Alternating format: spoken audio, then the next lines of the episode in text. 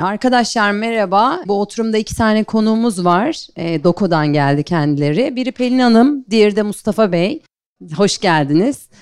E, şimdi öncelikle ben e, onları tanıyarak başlayalım istiyorum. Doko ile yolunuz nasıl kesişti? Öncesinde neler yapıyordunuz? Gibi biraz hikayenizden bahsederseniz hem e, arkadaşlar da sizi tanımış olurlar.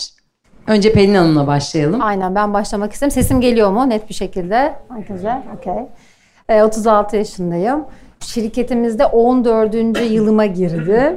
Üniversiteden sonra. Ya ben hiç aşçılıkla falan bu sektörle, havacılıkla falan hiç ilgim yoktu.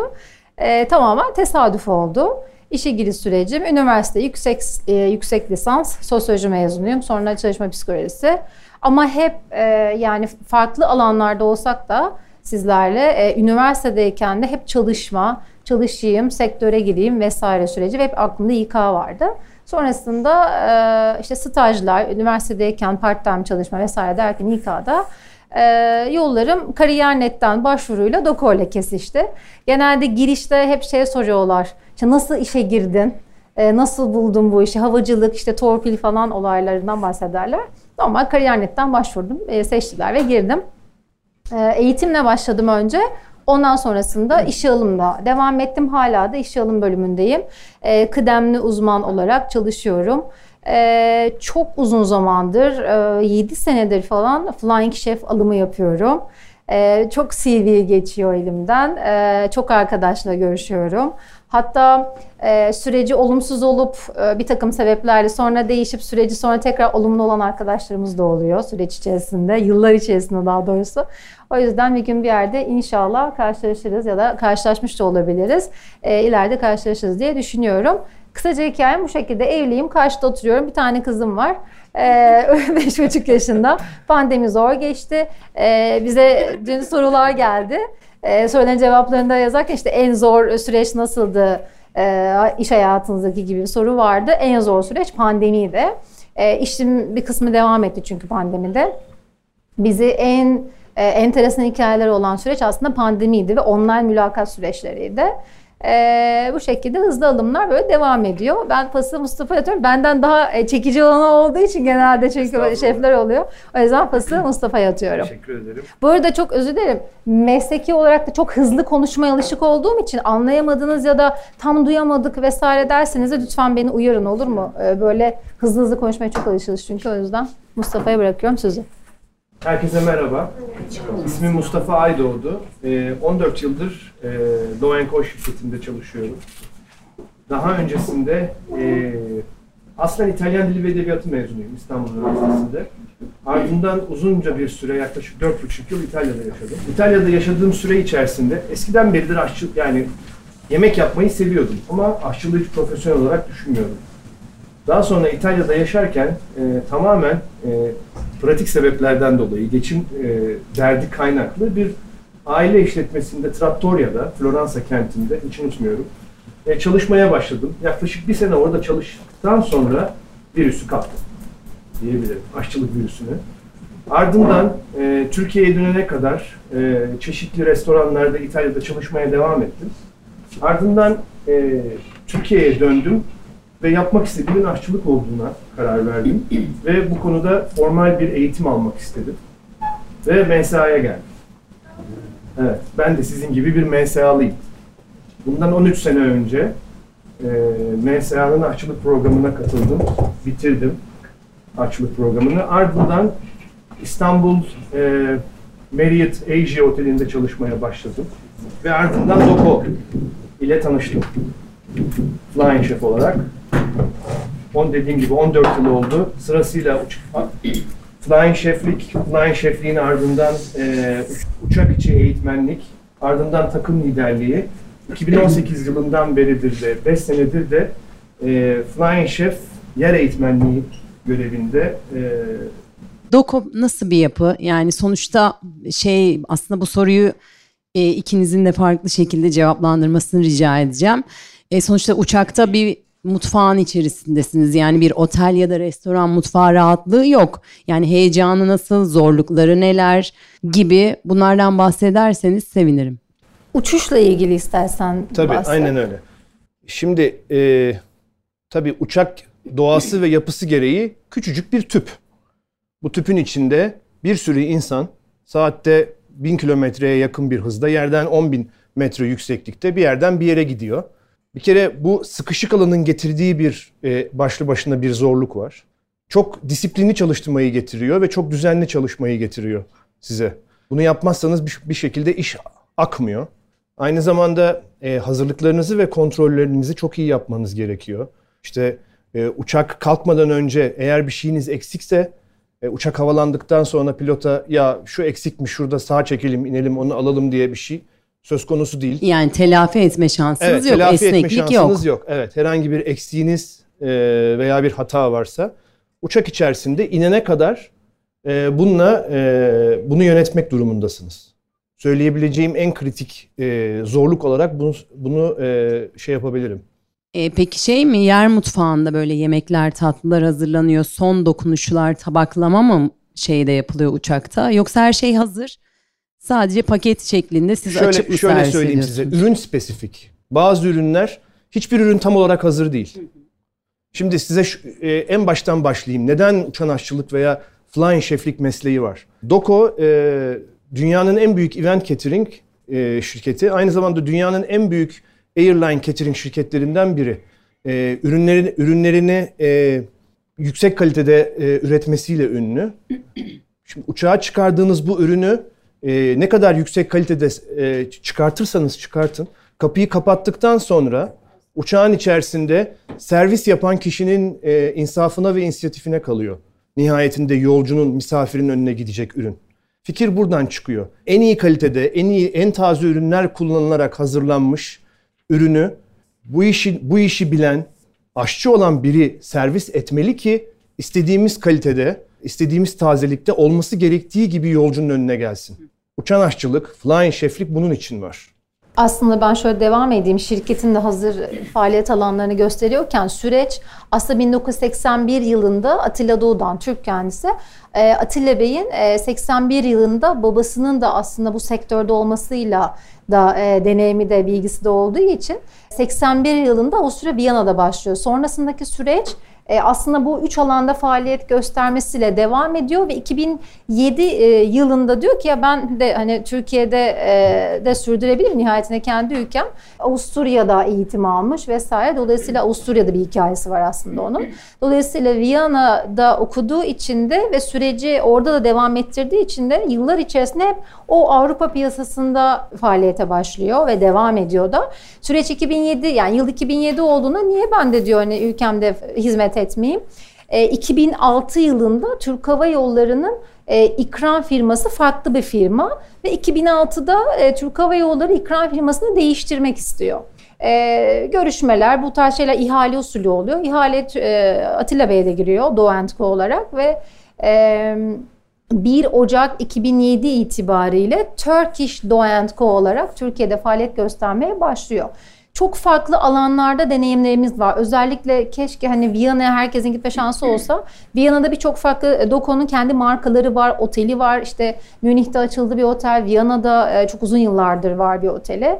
E, birçok farklı Doko'ya bağlı restoranlar var. Yani restoran e, artı bunun dışında lounge alanlarımız var. Yolcu bekleme salonları, CIP lounge diye geçiyor. Yolcu bekleme salonlarımız da var. Bunun dışında ayrı bir alanda event catering dediğimiz özellikle International olan kısmı. International olan kısmı da aslında Atilla Bey'in ilk işte restorancılık hemen arkasından International Event Catering işini devam ettirmesi ve bunu büyütmesi ve ismini de duyurmasıyla devam ediyor onun bu e, bu kadar yayılması. E, event Catering de nedir? Birçok farklı sizler de gidiyorsunuzdur belki part time e, arada sırada işte on call gibi. Bu e, uluslararası davetlerde ya da işte küçük davetlerde ikram işi. Birçok farklı uluslararası organizasyona da vermeye başlayınca event catering'ini büyütünce de e, ismini duyuruyor. Ee, ve International Event Catering şu anda Avrupa'daki piyasada inanılmaz hani Doko'nun yayılmış durumda. Çünkü Formula gibi, Şampiyonlar Ligi, Dünya Kupası gibi büyük organizasyonlarda eventler veriyoruz, yapıyoruz, ikramlar veriyoruz. Ee, en son Bizim e, Turkish Doku olarak da görev aldığımız en son UEFA maçı oldu biliyorsunuz burada. Haziran ayında çok yoğun bir süreçti İK açısından da bütün şirket açısından da. UEFA'da özel VIP misafirlerin geldiği e, ve işte locaların, lounge alanlarının e, ikramların hazırlandığı e, özel alanlarda bütün ikramları doku olarak biz verdik. E, işte Dünya Kupası'nda da aynı şekilde. Bazen arkadaşlara bundan bahsedince sanki bütün stadyuma ikram veriyormuş gibi bir algı o şöyle bir şey yok. VIP alanlarda bu ama VIP diyorum ama küçük bir alan değil yani neredeyse 5-6 bin misafirden Event'e, evet, bahsediyoruz. Event'e göre beraber. değişiyor. Aynen 5-6 bin kadar VIP misafir vardı UEFA maçında. O yüzden çok e, zorlu ve büyük organizasyonlar bunlar. Hepsinin ekipleri Doku'da farklı. Şimdi Airline Catering'e geliyorum. Airline Catering'de tüm Doku global olarak baktığımız zaman da Airline Catering'de Türk, e, Türkiye piyasasında e, Airline Catering yani dünyaya baktığımız zaman Türkiye e, daha bir şeyde birinci sırada Doku olarak bakıldığında. Çünkü Turkish Doku olarak Türk Hava Yolları ortaklığımız da olduğu için biraz daha bir tık daha öne çıkıyor Airline Catering e, dünyada baktığımız zaman e, Doku açısından. Türk Hava Yolları ortaklığı olunca e, tabii ki Dünyada birçok kişinin bir de işte Turkish Airlines'ın e, ikram firması da olduğumuz için bir iştirak firması olduğumuz için de oldukça büyük bir e, marka bilinirliği ve e, piyasaya sahibiz. Neredeyse %95 pazarda e, pazar payımız var daha doğrusu ikram açısından. O yüzden büyük bir ağımız var. Sizin sorularınıza devam edebiliriz. Hazırlıklıyız. Devam Öyle ederiz misin? nasıl isterseniz. Tamam, yani elimden geldiğince zorlamayacak sorular hazırlamaya çalıştım ama e, bence herkesin de merak ettiği sorular. İş alalım kısmı. Ee, evet ben aslında bir an önce ona girmek Hemen, istiyorum. hemen yani devam size e, sizinle çalışmak isteyen biri nasıl bir süreçten geçiyor? Tamam. Yani ilanı siz genel olarak hangi kanallarda paylaşıyorsunuz? E, işe alındı diyelim aday nasıl bir oryantasyon sürecinden geçiyor? Çok hızlı hemen toparlayayım. Ee, dünyada 10 bin çalışan var. Yaklaşık 6 bin kadarı Türkiye'de. Şu anda 500'e yakın flying şefimiz var. Ee, hepsi çeşitli mülakat süreçlerinden geçiyor. Hemen devam ediyorum. Şimdi önce e, birçok platformdan CV geliyor, birçok yerden CV geliyor. Çok uzun zamandır da olduğum için şirkette herkes birbirinin, birbirini tanıdığını vesaire de CV'sini atabiliyor. Bizim için hiç sıkıntı değil. Biraz MSA ile başlayacağım aslında. Biz e, bundan çok sene önce belki 10 sene olmuştur buraya geleli. E, ilk önce burada bu işe başladığımız zaman Flying Chef'e 2010 senesiydi. 2010 senesinden beri de Flying Chef'ler aktif olarak şirketimize devam ediyor. Kaç sene olmuş? 13 sene. Çok uzun bir uzun soluklu bir proje aslında bu. Proje dediğince bazen yanlış anlaşılıyor. Şey zannediyorlar. Aa hani başladı ve bitti. Böyle dönemi olan bir şey gibi algılanıyor. Öyle bir şey de değil. Ee, uzun zamandır çalışıyor arkadaşlarımız burada. Birçok CV geliyor, birçok platformdan geliyor. Bunlardan biri LinkedIn, biri de e, Kariyer.net. E, ama tabii uzun yıllardır da burada olduğumuz için MSA'dan da geliyor, YTP'den de geliyor, işte ne bileyim birçok aşçılık okulu var artık. Yani bundan 13 sene öncesine baktığımızda daha azdı, kısıtlıydı. E, şimdi birçok e, farklı yerden geliyor. MSA özel bir yer bizim için de. E, birçok okulla ve e, akademiyle karşılaştırdığımızda e, aslında az önce e, sanırım eğitmen şefti ya da yöneticiydi. Yani e, rampa fırlatma rampası gibi bir şey söyledi. Aynen öyle. Bu tarz güzel ve iyi yerler, akademiler ve okullar e, sizi hani fırlatma rampası gibi oluyor. Hızlıca hazırlayıp sizi piyasaya getiriyorlar. Bizim için önemli olan burada markadan ziyade evet mesela özel bir yerde ama bizim marka takıntımız gerçekten yok. Bizim için önemli olan bizi uçakta ben yokken eğitmen şefler, eğitmenler yokken bizi doku olarak temsil edebilecek şefler arıyoruz. Birçok kriter var onlardan da bahsedeceğim. Kriterleri uyduğunu düşündüğümüz ilk etapta CV'lere baktığımız zaman arkadaşlara online link atıyoruz. Link gelen var mı aranızda hiç? Yok. Başvuruda belki yapmış da olabilirsiniz bilmiyorum. Kriterlerde e, İngilizce bizim için şu an en büyük problem. Çünkü e, bu iş İngilizceyi bilmek de değil, konuşabiliyor olmaktan geçiyor. Şefim siz İngilizcenizde sıkıntı olduğunu düşünün ya da sıkıntısı olan arkadaşlarla neler e, ne yaşıyorlar ya da ne yaşayabilirler ondan bahsedersiniz. Bir toparlayın. İngilizce çünkü e, yolcuların çoğu yabancı ve e, uçak içerisinde zaten stresli bir ortam. Yemekle de ilgili bir problem olduğu zaman İngilizce de kısıtlıysa arkadaş da inanın kendini anlatamıyor. Yani çalıştığınız ya da çalışmayı planladığınız ya da staj yaptığınız yerleri düşünün. İngilizce'de problem olduğu zaman yabancı misafire gel onu anlat. Çok yanlış anlaşılmalara sebep olacak şeyler var. E, dolayısıyla da en önemli kriter bizim için İngilizce oluyor. O yüzden CV'ye ilk baktığımız zaman e, upper işte advanced vesaire level'larından ziyade konuşabilme yeteneği önemli. Bazen intermediate yazan arkadaşlar da e, bizimle devam ediyorlar süreçlerde. E, deniyoruz konuşabiliyor mu konuşamıyor mu diye. Bizim için önemli olan pratiklik dediğim gibi. Hemen arkasından tabii ki yazma pratiği dönemi çünkü uçuşlar sonrasında arkadaşlar İngilizce raporlar yazıyor. Yani her uçuşun arkasından rapor yazılıyor. Dolayısıyla da İngilizce yazdıkları için art eğitim dilimizde İngilizce olduğu için eğitmen arkadaşlar Türk Türkçe anlatıyorlar ama bütün materyaller, ellerindeki bütün manueller vesaire İngilizce. Uçuşun dili İngilizce çünkü. Dolayısıyla gittiğiniz ülkede bile ne yapacaksınız? İngilizce konuşacaksınız. O yüzden en önemli şey İngilizce iyi konuşabiliyor olmak. Bizim için ilk kriter bu. Dolayısıyla e, uygun olduğunu düşündüğümüz arkadaşlara online bir link e, iletiyoruz. Böyle bir link prosesi var. Arkadaşımıza iletmişiz.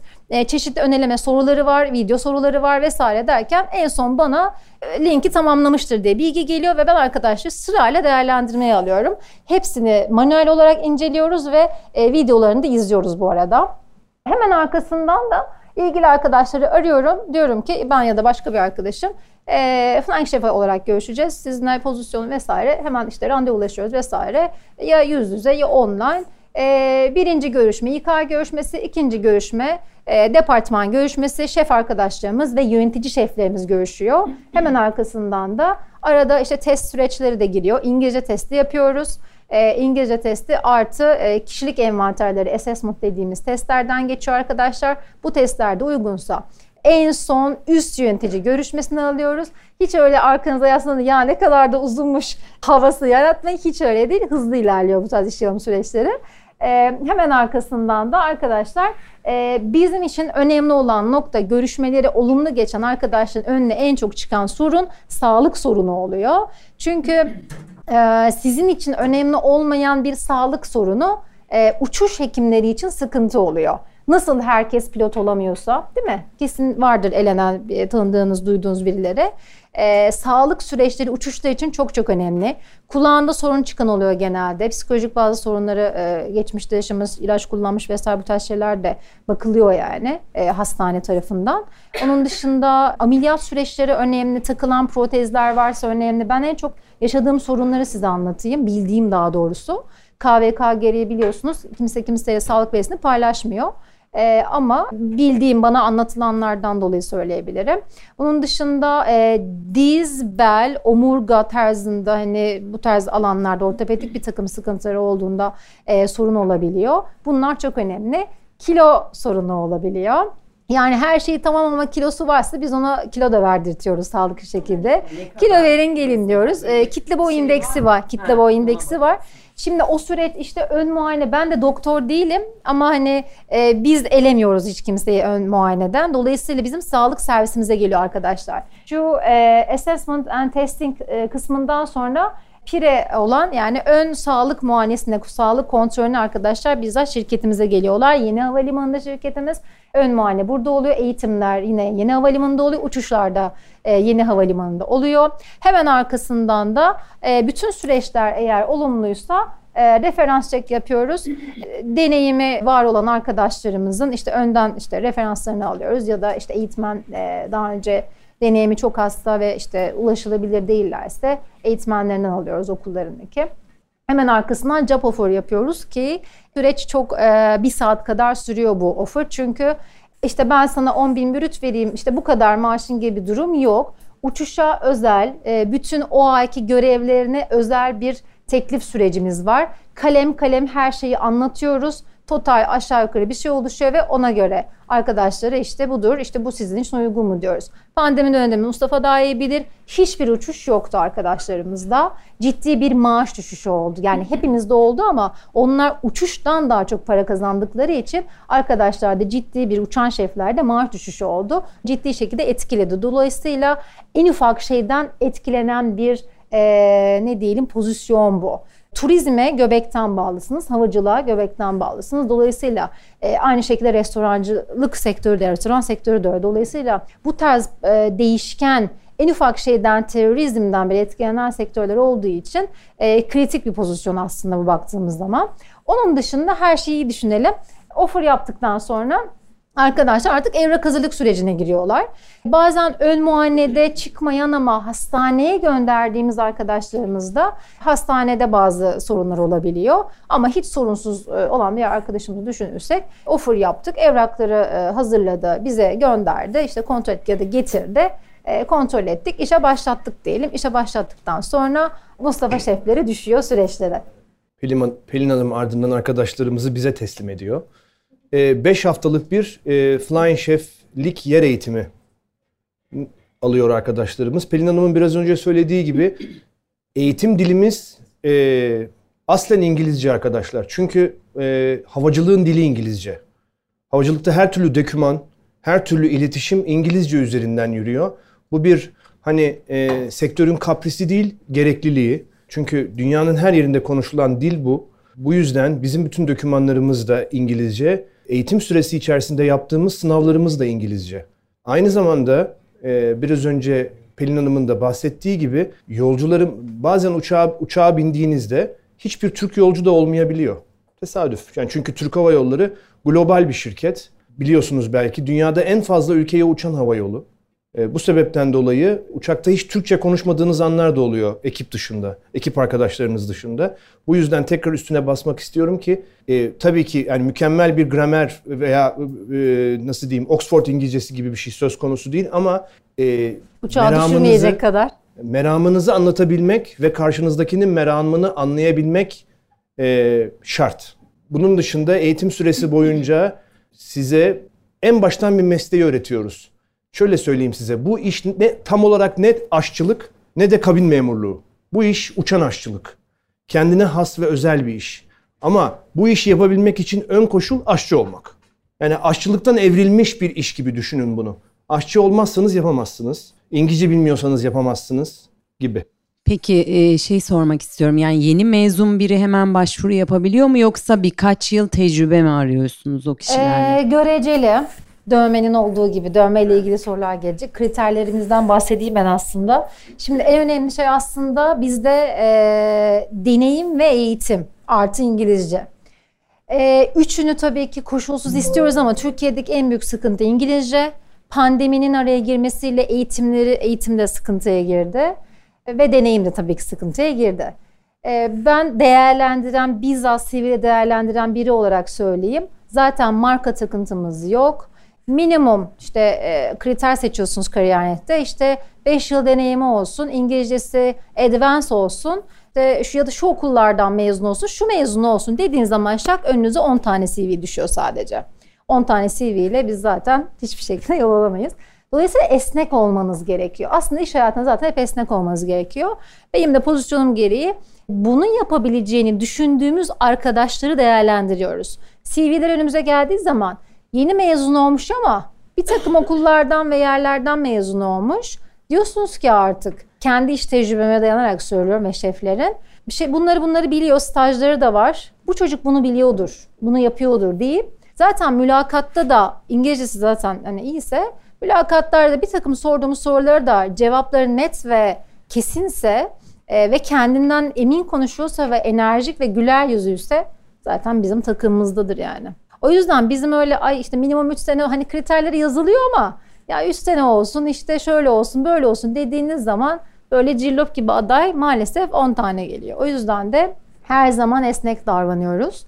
Ee, onun dışında sabıka kaydı. Ee, şimdi bu pandemi döneminde Amerika'ya gitmiş işte bu e, bir takım e, vize türleri vesaire var böyle ceyvanlar falan. Ceyvanı bitmeden gelenler böyle vize bir şey işte evet. vize ihlalleri, giriş çıkış ülkeler arası bu tarz sorunlar yaşayanlarla maalesef eleniyorlar. Yani biz elemiyoruz ama ilerleyen süreçlerde arkadaşlar Amerika'ya uçamıyor oluyor vize alamadıkları için ekip vizesi alınıyor. Dolayısıyla da işinin yarısını yapamıyor oluyor. O yüzden olmuyor. O yüzden e, herhangi bir uçuşla ilgili ne korku ne de bir ülke giriş çıkışlarında sıkıntı yaşamamış olması lazım. Havalimanı şirketi olduğumuz için de sabıka kaydına arka planda detaylı bakılıyor. Dolayısıyla da bu e, hani criminal record çok çok önemli bizim için de. Onun dışında İngilizceden bahsettik. Gelelim şu dövme konusuna. Şimdi biliyoruz ki çok e, hani e, güzel, tatlı, e, dövmeye karşı değiliz. Ama Kişinin özelinde dövmelere bakıyoruz. Birkaç tane gösteren arkadaş oldu bana. Yani olabilir dedim, değerlendirebiliriz. E, şef e, arkadaşımın e, manşetleri kıvrılmış hatta yani benim de kıvrılmış. Belki çalışma esnasında bir tık daha kıvırıyorlar böyle muhtemelen. Yani şu hizada görülmeyecek şeyler, e, dövmeler okey. Ha görülüyor mu? Küçük küçüktür. Ee, işte saatle kapatırsın. Patchler var böyle küçük küçük onlarla kapatırsın ama bunu işe ilk adım attığınız gün itibariyle kapatmak e, zorunda olduklarını arkadaşlara mutlaka söylüyoruz. Kapatmazsa sıkıntı, disiplin e, süreci var dolayısıyla bir önceki e, konuşmada daha belki rahat çalışma koşulları, kurallar vesaire olabilir. Fine dining yerlerde vesaire bilemiyorum ama burası biraz daha kurumsal ve ortaklıkla ilerleyen bir e, pozisyon ve şirket olduğu için çok katı ve net kurallar var arkadaşlar. E, bazı arkadaşlar kurallar olduğu zaman e, sıkıntı yaşayabiliyor kurallarla çalışma konusunda. E, bunu yine işte testler, görüşmeden aldığımız o enerji ve vibe'larla kestirmeye çalışıyoruz. Çünkü tekrar söylüyorum uçakta ne ben varım ne eğitmenler var hiç kimse yok. Siz orada DOKO'yu temsilen çalışan e, ve ülkemizde temsilen artı Türk Hava Yolları ile birlikte ortak çalışan birisiniz. Size orada yolcu ne DOKO'yu ne şefinizin ne İK'yı hiç kimse bilmiyor. Siz orada bizi temsil ediyorsunuz. O yüzden uçuşta yaşanan her şey e, raporlarda bize düşüyor. Sorun yaşayabilme potansiyeli olan arkadaşları gerçekten değerlendirmiyoruz. Ne sorunu bu biliyor musunuz? Genelde ekip iletişimi ve e, yolcu iletişimi. En çok e, zorlandığımız konu disiplin süreçleri de bana geldiği için bütün şirketin en çok zorlandığımız konu tavır ve şeylerde oluyor. Verilen cevapların tarzında oluyor. Çok genç kuşaklarız. Hani ben de 40'a yaklaştım artık. Sizler de 20-30 arasındasınız muhtemelen. E, dolayısıyla en çok yaşadığımız konu tavırlar, tarzlarda cevap verirken gözünü devirme, işte ne bileyim yağlı yolu konuşmalar vesaire neler neler geliyor. Ee, sen benden daha iyi biliyorsun Mustafa. Ee, bunlar rapor ediliyor arkadaşlar. Dolayısıyla da en e, önemli konu disiplin konusu. Artı üniforma kuralları. İnanın eğitimde şu kravatını şuraya düzelt, buraya şey yap dediğimiz çok arkadaş oluyor. Makyaj yap, saçını topla, ter kokma bilmem ne. Hani bu tarz e, e, ne derler uluslararası konular olabiliyor. O yüzden de e, genel geçer konular daha doğrusu. Dolayısıyla da bizim için e, disiplin konusu önemli. Bilmiyorum yaşadığımız hani e, sorunlara belki sen de bu tarz örnek evet. verebilirsin Mustafa uçakta özellikle. Evet. Arkadaşlar en büyük fark e, hani farklardan bahsedecek olursak en büyük farklardan bir tanesi de bu. Aş, temel klasik aşçılık nasıl bir şey? Mutfağın içinde ya gerçekleştirilen bir şey değil mi? Yani çalıştığınız mutfak açık mutfak bile olsa bir mutfağın içerisindesiniz. E, ve aslında bir tık misafirden geri plandasınız. Misafirle birebir iletişimi kim kuruyor? Servis personeli. Burada işler tam tersine dönüyor. Siz en öndesiniz. Siz yıldız siz oluyorsunuz. Bunun sebebi şu.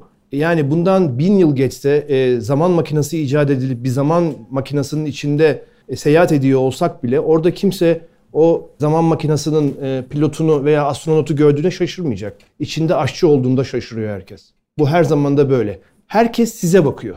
Bu kılığa büründüğünüz, bu üniformayı giydiğiniz anda herkesin gözü siz, sizde oluyor. Çok heyecan verici bir şey. Çok heyecan verici bir şey. E, aynen öyle. İnsan, iliş, insan ilişkilerinde ve insan idare, idaresinde çok açık ve iyi olmanız gerekiyor. Dili hakim olmayı da gerektiriyor bu doğal olarak. Çünkü otoritesiz oluyorsunuz her gastronomik olarak yiyeceklerde bir problem olduğunda veya özel yemek talebi olan insanlar oluyor. Sağlık veya inanç sebebiyle.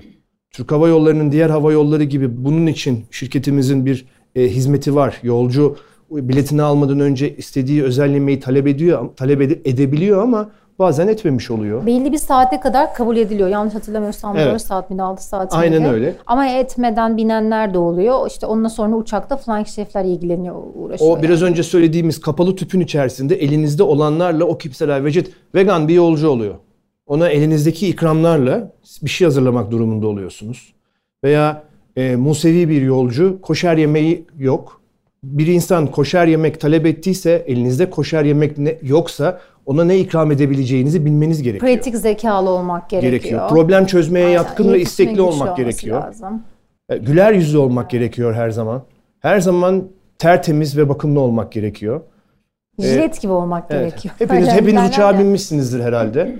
Ee, kıtalar arası uçuşlarda e, e, çift koridorlu veya geniş gövde denen uçaklar var ama yine dar dar bir alan. E, bizim e, mutfaklarımız e, havacılıkta gali denen alanlar. Bir tezgah ve önünde fırınlar düşünün. E, işte gali burasıysa yolcu da sizin gibi burada oturuyor. Her şey yolcunun önünde gerçekleşiyor. Onun için temizlik, hijyen, bakım her, her şeyden daha önemli.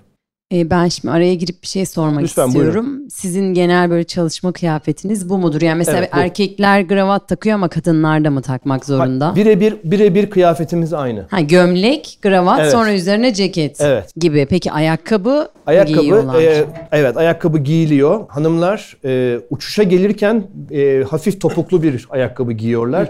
Uçuş başladı, yani uçuş görevi başladığı andan itibaren ise babete geçiyorlar. Anladım. Evet ama bir üniforma işte ceketim orada. Üniformayı uçağa, uçağa bindiğinizde değiştirip bu kulağa üniformayı giyiyorsunuz. Ee, bir de duyduklarımdan e, Buyurun. e, esinlenerek soruyorum. Mesela şey saat takabiliyorlar. Takı serbest mi? Bir de Saat şey takmak dediniz zorunlu. makyaj e, yapabiliyorlar zorunlu. dediniz. Yani zorunlu. Zorunlu. Evet, ama Zorunlu. Mesela bizim normal içerisinde. mutfaklarda ben okulun Evet. gıda güvenliği dersine giriyorum da makyaj kesinlikle yasak, takı yasak.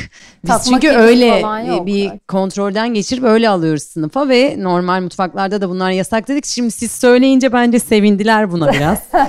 Şimdi o da şöyle bizde de arkadaşlar uçuşa giderken onlar da kontrolden geçiyor. Evet. Hakikaten o departmanın adı kontrollük departmanı. Ee, uçuşa gitmeden önce arkadaşlarımızın valizlerini açtırıyorlar. O birimde çalışanlar ayrı. Bizim ekiptekiler e, arkadaşın valizine pasaportunu unutan bile oluyor yani düşünün. E, pasaportu var mı? E, şefim sen söyle. Evet. Üniforma takımları, yedekleri falan hani sen Yanında et. şirket dök- şirket dokümanları yanında mı? Şirketinin kendine e, tahsis ettiği iPad'i yanında mı? Yatıda giyeceği uygun kıyafetleri yanında mı? Uçakta crew rest alanlar var. Yani bizim bizim yaptığımız kıtalar arası uçuşlar e, minimum 8 saatlik uçuşlar. Uçağın içerisinde yatılan, dinlenilen alanlar var. İsmi crew rest. Giyer, oraya giderken giy- dinlenme anında giymeniz gereken crew rest kıyafetleri yanında mı kadar hepsine bakılıyor. Bu iş Kurallar silsilesi. bu iş dünyanın en çok kurala tabi ama en serbest e, işi.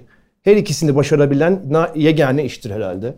E, ben şeyi sor- sormak istiyorum. Şimdi Flying Chef e, tamam mutfakta yani uçağın mutfağında çalışıyor ama ne gibi kazançları var? Yani tabii dünyayı gezme şansı oluyor birincisi. anlamında. İkincisi e, en çok karşılaştığı sorunlar neler? Mesela burada belki sizin başınıza gelen bir olay varsa nasıl bir, bir problemle karşılaştınız mı? Bunu nasıl çözdünüz? Belki bir anınızdan bahsedebilirsiniz. Tabii. Şimdi Bir önce de işe yeni alındıktan sonra bütün yer eğitimleri bitti ve uçakta uçmaya ilk kez tek başına mı başlıyor? de Birim oluyor mu yanında? soruları bölelim. E, ilk sorunuzdan başlayalım. Eğitim sondan başlayalım. Eğitim bitti. 5 haftalık eğitimi bitirdiniz.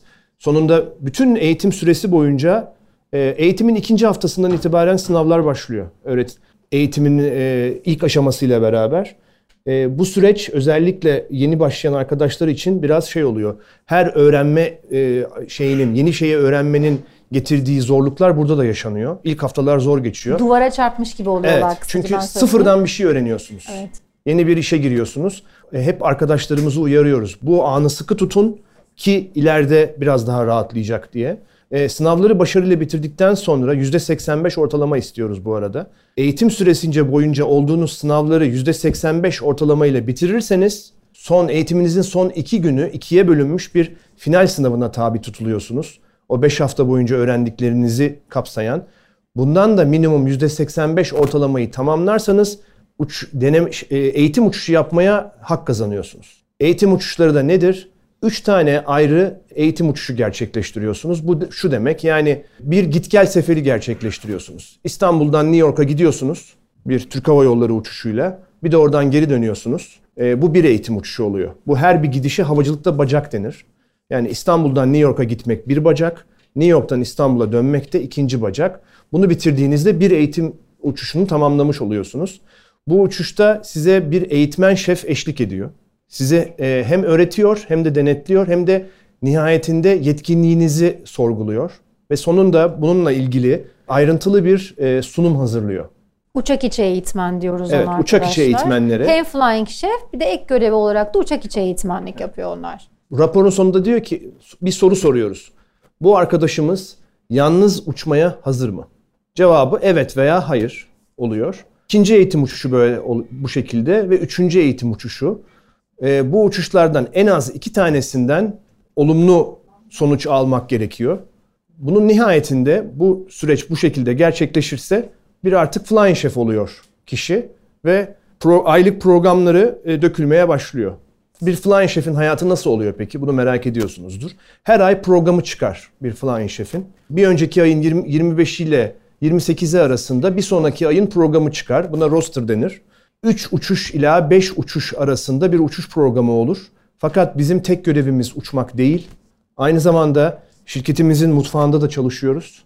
Aynı zamanda yeni havalimanımızda bulunan şirketimizin işlettiği lounge'da da lounge'da da görevlerimiz oluyor. Sadece bu da değil, aynı zamanda biraz önce Pelin Hanım'ın da bahsettiği event görevlerimiz de oluyor ayrıca. Yer görevleri, işte Formula 1 e, eğer buna talip olursanız işte e, Şangay'daki Formula 1'de çalışmak üzere oraya çalışmak üzere görevlendiriliyorsunuz ve orada oluyorsunuz. Bu süre içerisinde uçuş yapmıyorsunuz gibi.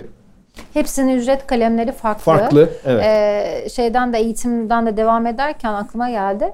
Ee, ilk işe başladığınız gün itibariyle bizim 3 günlük bir oryantasyon e, şirketin ister FC olarak başlayın ister bulaşıkçı olarak, temizlikçi olarak fark etmiyor. 3 günlük eğitime tabi arkadaşlarımız. Genel oryantasyon, hijyen, sanitasyon, işte iş sağlığı güvenliği gibi e, böyle zorunlu eğitimler var. 3 günden sonra e, arkadaşlarımız Türk Hava Yolları eğitimlere devam ediyorlar. Bir hafta kadar da Türk Hava Yolları'nın kendi alanına eğitim yerine gidip orada e, uçuşla ilgili bir takım eğitimler alıyorlar ve hemen arkasından e, Mustafa Evet. bahsettiği gibi 5 haftalık eğitime tabiler. İlk günden e, eğitim sonuna kadar eğer devam edebiliyorsa arkadaşlar hemen hemen 2 ay sürüyor bu süreçler yani. E, ve bu süreçte e, askeri ücret veriyoruz arkadaşlara. Hep e, şey akıllı akıllarında oluyor bazı arkadaşların ya işte yüksek meblağlar falan.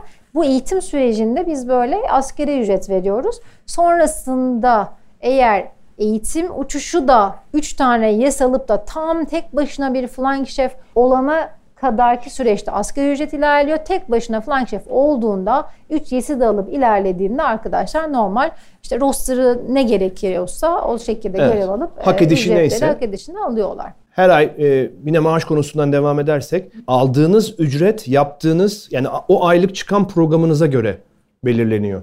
Uçuşta aldığınız belli bir ücret var. Yaptığınız uçuş görevi. Bir de aynı zamanda yurt dışında geçirdiğiniz her 24 saat için gittiğiniz ülkenin özelinde değişen bir miktarda dövizle öden e, döviz olarak hesaplanan bir harcırah denen bir ücret alıyorsunuz bir de arkadaşlar. Bütün bunlar toplandığında bir de bir baz maaşınız var. Aylık maaşınız ortaya çıkıyor. Diğer Biz- sorunuz Videoyla da Şeyi sormak istiyorum ben. E, Şu an kaç kişilik bir ekiple çalışıyorsunuz ve bu ekipteki aşçı, pastacı, kadın, erkek dağılımı yani kısa da olsa bir bilgi Ee, verebilirseniz. Yüzde 35-40'ı e, kadın çalışan var şirketimizde. E, üretimde tabii yani ağırlıklı olarak erkek var nihayetinde erkek egemen bir e, nihayetinde alan mutfak ama e, biz cinsiyet fark etmeksizin temizlik de olsa bulaşık da olsa herkesi e, istihdamını yapıyoruz. Artı işe alım süreçlerinde işte engelli vesaire alımları da var. Çok fazla. Stajyerler de var. işte dönemsel vesaire de zaman zaman oluyor. En dikkat ettiğimiz şey 3 vardiyada herkesin çalışabiliyor e, olması ve esnekliğe sahip olması. Çünkü yeri geliyor arkadaşlar evet uçuş için uçuşa gidiyorlar ama sonra yer görevine geceye gelmek istediklerinde sıkıntı olabiliyor. Dolayısıyla e, şirketimiz 7 gün 24 saat açık bir yer. Kapısı hiç kapanmıyor, ışıklar kapanmıyor. Belki restoranı belki işte 2'den 6'ya kapatıyorsunuzdur ama e, şey öyle değil, bizim şirket öyle değil. Dolayısıyla da havacılıkta faaliyet gösteriyorsanız bu şekilde 3-7-24 destek vermeye hazır olmak gerekir. O kadar ekstrem durumlar yıllar içerisinde yaşadık ki e, keza patlamalar oldu, bir takım terör saldırıları oldu. Şirketin yakınında kim varsa çağırdığımız şefler oldu. Bilmiyorum hani e, İrem şefimiz ya da e, İrem Hanım diyeyim. Daha önce bizde çalışıyordu. E, belki vardı yoktu bilmiyorum ama biliyordur. E, çok ekstrem zamanlarda çok destek istediğimiz çok zamanları oldu şeflerden özellikle. O yüzden de e, bizim için flying şefler değerli açıkçası. Bir de uluslararası bir şirket olduğumuz için İngilizce bilen şefler de, flying şefler daha çok olduğu için biz onlara e, hem de bizi gerçekten çok iyi temsil eden bir grup onlar. O yüzden e, seviyoruz. Yani bütün çalışanları seviyoruz. Onlar bizim için ayrı bir yerde. E, varsa soruları alalım arkadaşlar. Evet. Merhaba herkese tekrardan. Eski eşim kabin memuru olduğu için birçok şeyi biliyorum ama yine de sormak istiyorum. E, sağlık raporu birebir aynı mı oluyor kabin memurlarıyla? değil. Mesela Değil. ben daha önce tüberküloz geçirdim ama şu an herhangi bir hastalığım yok. E, herhangi bir sorun teşkil ediyor mu? Daha Hiçbir önce karşınıza yok çıktı mı? Ama e, kabin memurluğundan farklı bir statüde değerlendiriliyor sağlık testleri. Sanıyorum ki e, ikinci pilot seviyesinde diye biliyorum. Bizim sağlık kısmı çok ayrı. Çok böyle yerleşik bir düzen var. Yıllardır da aynı hastaneyle çalışılıyor. Tek bir hastane var. Dolayısıyla ama bildiğim kadarıyla ikinci pilot seviyesi sağlık testi isteniyor arkadaşlardan. Anladım. E, ilk 5 hafta eğitim alacağı e, söyleniyor. Eğitim masrafı e, çalışıldığı seneler içerisinde maaştan kesinti olacak mı? Yoksa e, herhangi bir eğitim masrafı yok mu? Ee, hayır. Normal maaş olarak asgari ücret verdiğimizi söylemiştim. Sadece bir yıl içerisinde arkadaşlarımız ayrılırsa bir defaya mahsus olmak üzere hak edişlerinden o asgari ücretin bir tanesi kesiliyor. Yani şöyle e, çalışmaya başladınız, uçuyorsunuz, iki ayı da işte geçirdiniz, bayağı uçmaya başladınız. O e, üçüncü, dördüncü aydan itibaren başlayıp da bir yılınız, ilk işe girişinizin üstünden bir yıl içerisinde ayrılırsanız, herhangi bir sebeple kendi isteğinizle eğer ayrılırsanız bir defaya mahsus olmak üzere asgari ücreti kesiyoruz. Yani şey yok yani birinci yılda başlayan ve 10. yılında olan kişiler hemen hemen aynı bir, maaş bir alıyorlar. geçtikten sonra isteyen istediği gibi e, herhangi bize para ödemeden ayrılabiliyor. Ama- Sadece bizim için bir yıl içinde geçerli. Yo ben e, işten ayrılmak için sormadım. Ha, yani tabii, tabii. kabin memurlarında %55 ile başlayıp Hayır, o, yüzde bizde yüze öyle çıkıyor kademeli ama. bir şey yok. Pardon, e, bir kıdem var içerisinde, işin içerisinde. Kıdem e, Ayrılırkenki masrafı sordu aslında. Yo, yo. Ha, kıdemden bahsediyorsunuz. Evet bir kıdem söz konusu. İki yılda bir e, kıd- yani her geçirdiğiniz iki yıl sonunda e, kıdeminiz yükseliyor. Ben soruyu yanlış mı anladım? Yok iki soru sordu arkadaş. Ha, iki öyle soru birleşti. duymadım demek Evet. ki. Tamam. E, bir de işe giriş yaşınız son olarak kaç? Daha Ha, önce evet daha yaştan hiç bahsetmedik. Güzel bir soru. Şimdi kilometre işi ya bazı şeyler. Şimdi 22 yaşında 23 yaşındaki şefliğinizle 40 yaşındaki şefliğinizin arasında ya da 20 yaşındaki Pelin'le 40 yaşındaki Pelin gerçekten farklı iş hayatında. İnanın hani şimdi başlasam çok daha farklı şekilde davranırım belki ama e, bu iş de öyle. O kadar fazla farklı şeyler yaşıyor ki arkadaşlar. Genç arkadaşları Flying Chef yaptığımızda e, bazı şeyleri tölere edebil- edemediklerini ya da m, tarz olarak bazen uymadıklarını görüyoruz. Herkes için geçerli değil. Jenerasyonu etiketlemiyorum. Ama dolayısıyla bu iş biraz kilometre işi. O yüzden yine kişinin kendi özelinde değerlendirdiğimiz bir süreç oluyor. Ama genelde işte mezuniyet yani Türkiye'de nasıldır mezun olma yaşı vesaire işte şu anda işte 21, 22, 23 bir bakıyoruz deneyimi nasıl, iletişimi nasıl. Bazı gerçekten çok çocuklar yani arkadaşlar bize gençler e, şaşırtıyorlar. O yüzden de e, işe başladıktan sonra da takip ettiğimiz için arkadaşlarımızı o yüzden biz 22-23'lerde max yaşı da kendilerinden daha küçük yaştaki eğitmenleri olabiliyor, kabin ekipleri, amirleri olabiliyor. Dolayısıyla 50 yaşındaki arkadaşımız da şef yapamıyoruz haliyle. Dolayısıyla o e, max sınırı da yine kişinin fiziki yapısı, sağlık yapısını da ö- e, göz önünde bulundurarak değerlendirmeye alıyoruz ama 50 yaşında şefimiz e, alınmıyor yani maalesef. Ya 35 Yani- yaşında birisi olabiliyor ama. Yani 42'lere kadar, 41'lere kadar, şimdi ben de 40'a yaklaştığım için şey yapmak istiyorum. Hadi 40 diyelim hani, 40 olabilir. Çok zor bence. Ben yani şefime burada topu atayım. 40 yaşında bir şefin yani biraz flying şeflik zor gibi. Ya ben çok sevdiğim için işimi bana hiç zor gelmiyor. Şimdi Ama çünkü Pelin sen 10 Hanım'ı- şirkettesin aynen yani. Pelin Hanım'ı e, söylediğini haksız çıkarmak istemem ama evet yani sonuçta e, çok fiziksel bir iş. Bir de Çok e, yani. biraz önce söylediğim gibi bana göre dünyanın en güzel işi e, sürekli bir ayağınızın yurt dışında olması, sürekli başka diyarlara gidiyor olmak. İnsanların ismini bilmediğiniz yerlere gidiyorsunuz. Veya işte Ocak ayında herkes burada paltoyla gezerken siz Mauritius'ta denize giriyor Arkadaşlar bronz geliyorlar şirkete Evet. böyle bir geliyorlar. Aa dedim Çünkü- nerelerden geliyorsun? Çünkü şöyle bir şey. Yani uçaktaki görevinizi bitirdiğinizde istirahat, istirahat göreviniz başlıyor. Türkiye'ye dönene kadar yani dönüş seferini yapana kadar belirli kurallar dahilinde olmakla beraber zamanınız size ait. Gezme tozma o. Benim ilk e, sorduğum sorulardan biri neden flying şeflik oluyor? Standart %90'ı gezip görmek için işte e, aşçılığı seviyorum, havacılığı seviyorum. İkisi bir arada olan bir iş diyorlar. Kısaca ama yani şimdi mesela 10 senelik bir aşçı, gerçi biraz karakter yapısıyla da ilgili ama 10 senelik bir aşçı da muhtemelen artık New York'a belki her hafta gitti. E, artık New York'u gezmiyordur diye düşünüyorum. Otelden çıkmayan şeflerimiz de oluyor. Yani şöyle söyleyeyim size Pelin Hanım önemli bir konuya parmak. New York'a ilk gidişinizle 40. gidişiniz aynı heveste olmuyor tabii. Böyle bir şey var ama e, hepimizi e, heyecanlandıran herkesin bir favori yeri var. Kimisi Amerika'yı çok seviyor. E, mesela ben Uzak Doğu'yu çok seviyorum. Mutlu oluyorum gittiğimde. E, hep işte duyduk, hep duyduğunuz veya te- işte ne bileyim televizyonda gördüğünüz veya burada ne bileyim belki kötü kötü bir taklidini denediğiniz şeyi gidip yerinde tadabiliyor, yerinde deneyimleyebiliyorsunuz. Hangi mutfağa? Tayland mutfağına mı ilgi duyuyorsunuz? Gidiyorsunuz Bangkok'ta olabilecek en otantik Tay yemeğini yiyebiliyorsunuz. Yani sushi mi? Sushi. Ne bileyim e, Amerika'da Tex-Mex mi yemek istiyorsunuz? Gidip orada bunları deneyimleyebiliyorsunuz. Yani e, sunduğu olasılıklar insanın gözünü açmak açısından ben şunu şöyle tarif ediyorum yeni başlayan arkadaşlara.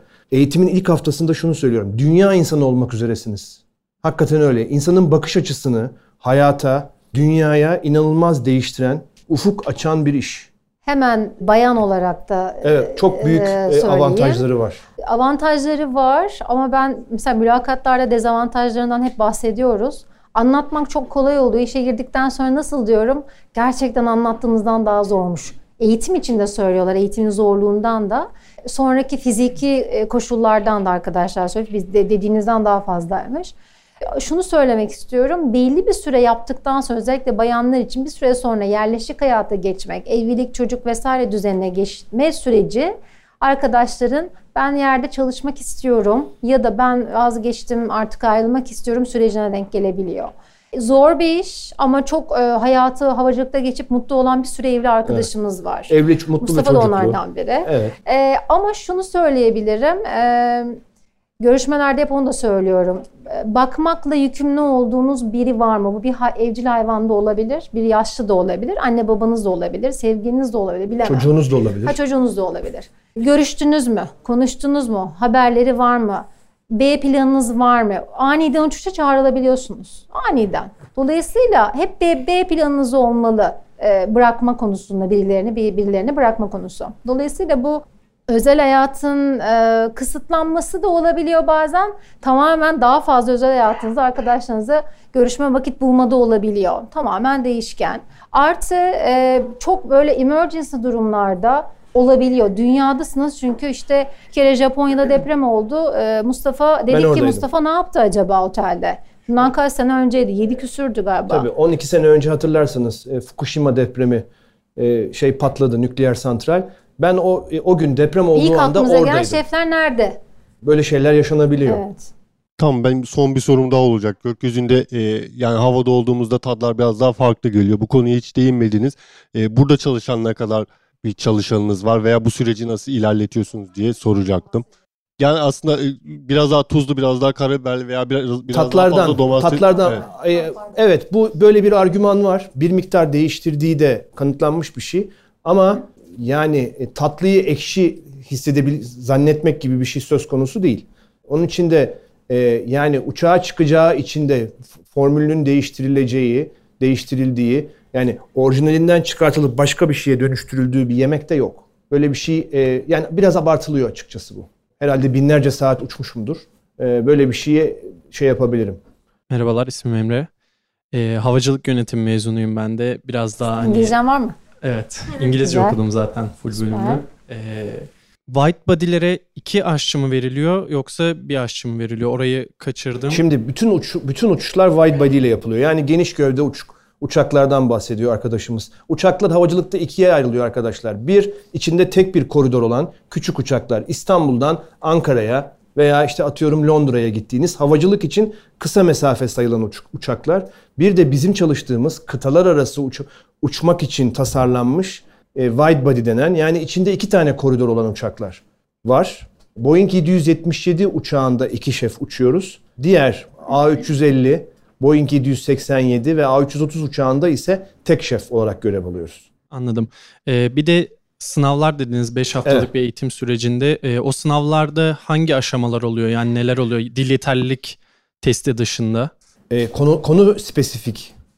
İşte Evet. gali e, oluyor, özel yemekler oluyor, e, servis prosedürleri oluyor. En ince ayrıntısına kadar. Tamamdır. Çok teşekkür ediyorum. Rica Sağ ederim. olun.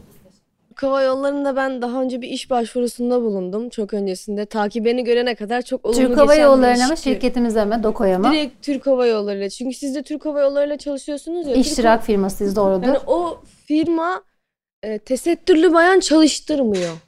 Yani kabin Bizi içerisine tesettürlü kesinlikle bir personel sokma taraftarı değiller. Tamam. Siz ne yapıyorsunuz bu konu hakkında? Bizim bizi soruyorsanız eğer biz kişiye özel değerlendiriyoruz. Yani bir başvurunuz varsa değerlendirmeyi alırız, görüşürüz, ona göre ilerleriz. Ee, yani bu tamamen kişiye özel bir şey. Karşılıklı konuşulması gereken bir şey. Genellikle şey mesela şu yorumu hatta aldım ben benimle iş için görüşen hanımefendiydi galiba. Bana dedi ki kabin içerisine girdiğinde başörtünü çıkarsan çalıştırabilirim seni dedi. Hmm, bilemeyeceğim. O yüzden sormak istedim. Çünkü Türk Hava Yolları'nın çok katı bir kuralı var bu konuda. Almıyor. Biz iki farklı firmayız aslında öyle söyleyeyim. Ama iştirak ortak firmayız. İnsan kaynakları vesaire farklı süreçler. Yani onlar ayrı biz ayrıyız. Herkesin iş alım kuralları farklı. Dolayısıyla biz adaylarımızla her zaman karşılıklı olarak görüşüyoruz. O yüzden her e, aday uniktir, kendisine özeldir. E, Dolayısıyla her adayla spesifik olarak karşılıklı görüştükten sonra özellikle bu tarz konularda e, karara bağlıyoruz. Rica ederim. Ben mezunum. Şu an yat şefliği yapıyorum. Sezonu bitireceğiz inşallah. Güzel. Biraz birkaç gün karadayım. Ee, benim merak ettiğim şey şu. e, e, uçan şefin bir haftası nasıl geçiyor? Yani kaç gün yer hizmetindeyim? İşte kaç gün uçuyorum? Diyelim ki işte Amerika'ya uçtum. Ne kadar süre bir dinlenme hakkım var minimum? Şimdi Ya da izin günlerim mesela e, iki uçuş arasındaki yurt dışındaki bir yere mi denk gelebiliyor? hızlıca anlatayım. Şimdi Aha. e, izin günleri olarak kastedilen şey bu İstanbul'a döndüğünüzde, ana base'e döndüğünüzde off günleriniz. Bu e, 10 gün oluyor. Totalde. totalde bir ay içerisinde. Uçuşta geçirdiğiniz süre ise o uçuş özelinde değişiyor. Ama minimum geçirdiğiniz süre 24 saat. Ama bütün uçuşlar 24 saat değil. 72 saat geçirdiğiniz, 96 saat geçirdiğiniz, 120 saat geçirdiğiniz gittiğiniz yerde uçuşlarınız da oluyor. Bu uçuş özelinde değişir. Ama minimum istirahat süresi 24 saattir. Yani şöyle aslında bir diğer bir deyişle ben teklifte de anlattığım için e, daha hani basic anlatırsam gidiyorsunuz 3 gün 4 gün yani çıktığınız yerde 3-4 gün e, ilgili uçuşta ya da ilgili ülkede kalıyorsunuz. Sonra tekrar buraya geliyorsunuz. E, genelde 2 off oluyor tek off da olduğu oluyor ama 2 off 3 off yaptıktan sonra farklı bir uçuşa gidiyorsunuz. Ortalama yani e, bir Haftada bir uçuş gibi. haftanızın evet bir haftanızın işte e, 3-4 gün öyle uçuşla geçiyor. Şey yer hizmetimiz kaç gün? O da ne yapıyor? O da tamamen değişkenlik Değişiyor. gösteriyor. Bazen bir ay bir, bir flying şefe hiç yer görevi gelmediği de Evet. oluyor. Bazen Ama altı mesela- gün oluyor. Aynen UEFA zaman mesela Haziran ayında şeflerin yarısı belki işte yerdeydi. Öyle düşünebilirsiniz. Dolayısıyla tamamen oper- operasyonel yoğunluğa göre yer görevlerinin Mevsime sayısı göre. değişiyor aynen. Mutfakta bizim kendi e, mutfağımızda da çalıştırdığımız e, süreç de oluyor. Launch'ta çalıştırdığımız süreç de oluyor. Event de olabiliyor. Tamamen değişkenlik gösteriyor. Çok teşekkür ederim. Biz teşekkür, Biz teşekkür ederiz. ederiz. Keşke daha uzun konuşsak ama zaman yok herhalde. Tekrar gelebiliriz. Sıkıntı değil. Ee, bence de konuşulsa bayağı birkaç Aynen. saatlik Onu bir şeyi varmış vakti. Konuşuruz. Ee, çok Evet. teşekkür Biz ediyoruz. teşekkür ederiz. Tekrar hoş geldiniz. Teşekkürler.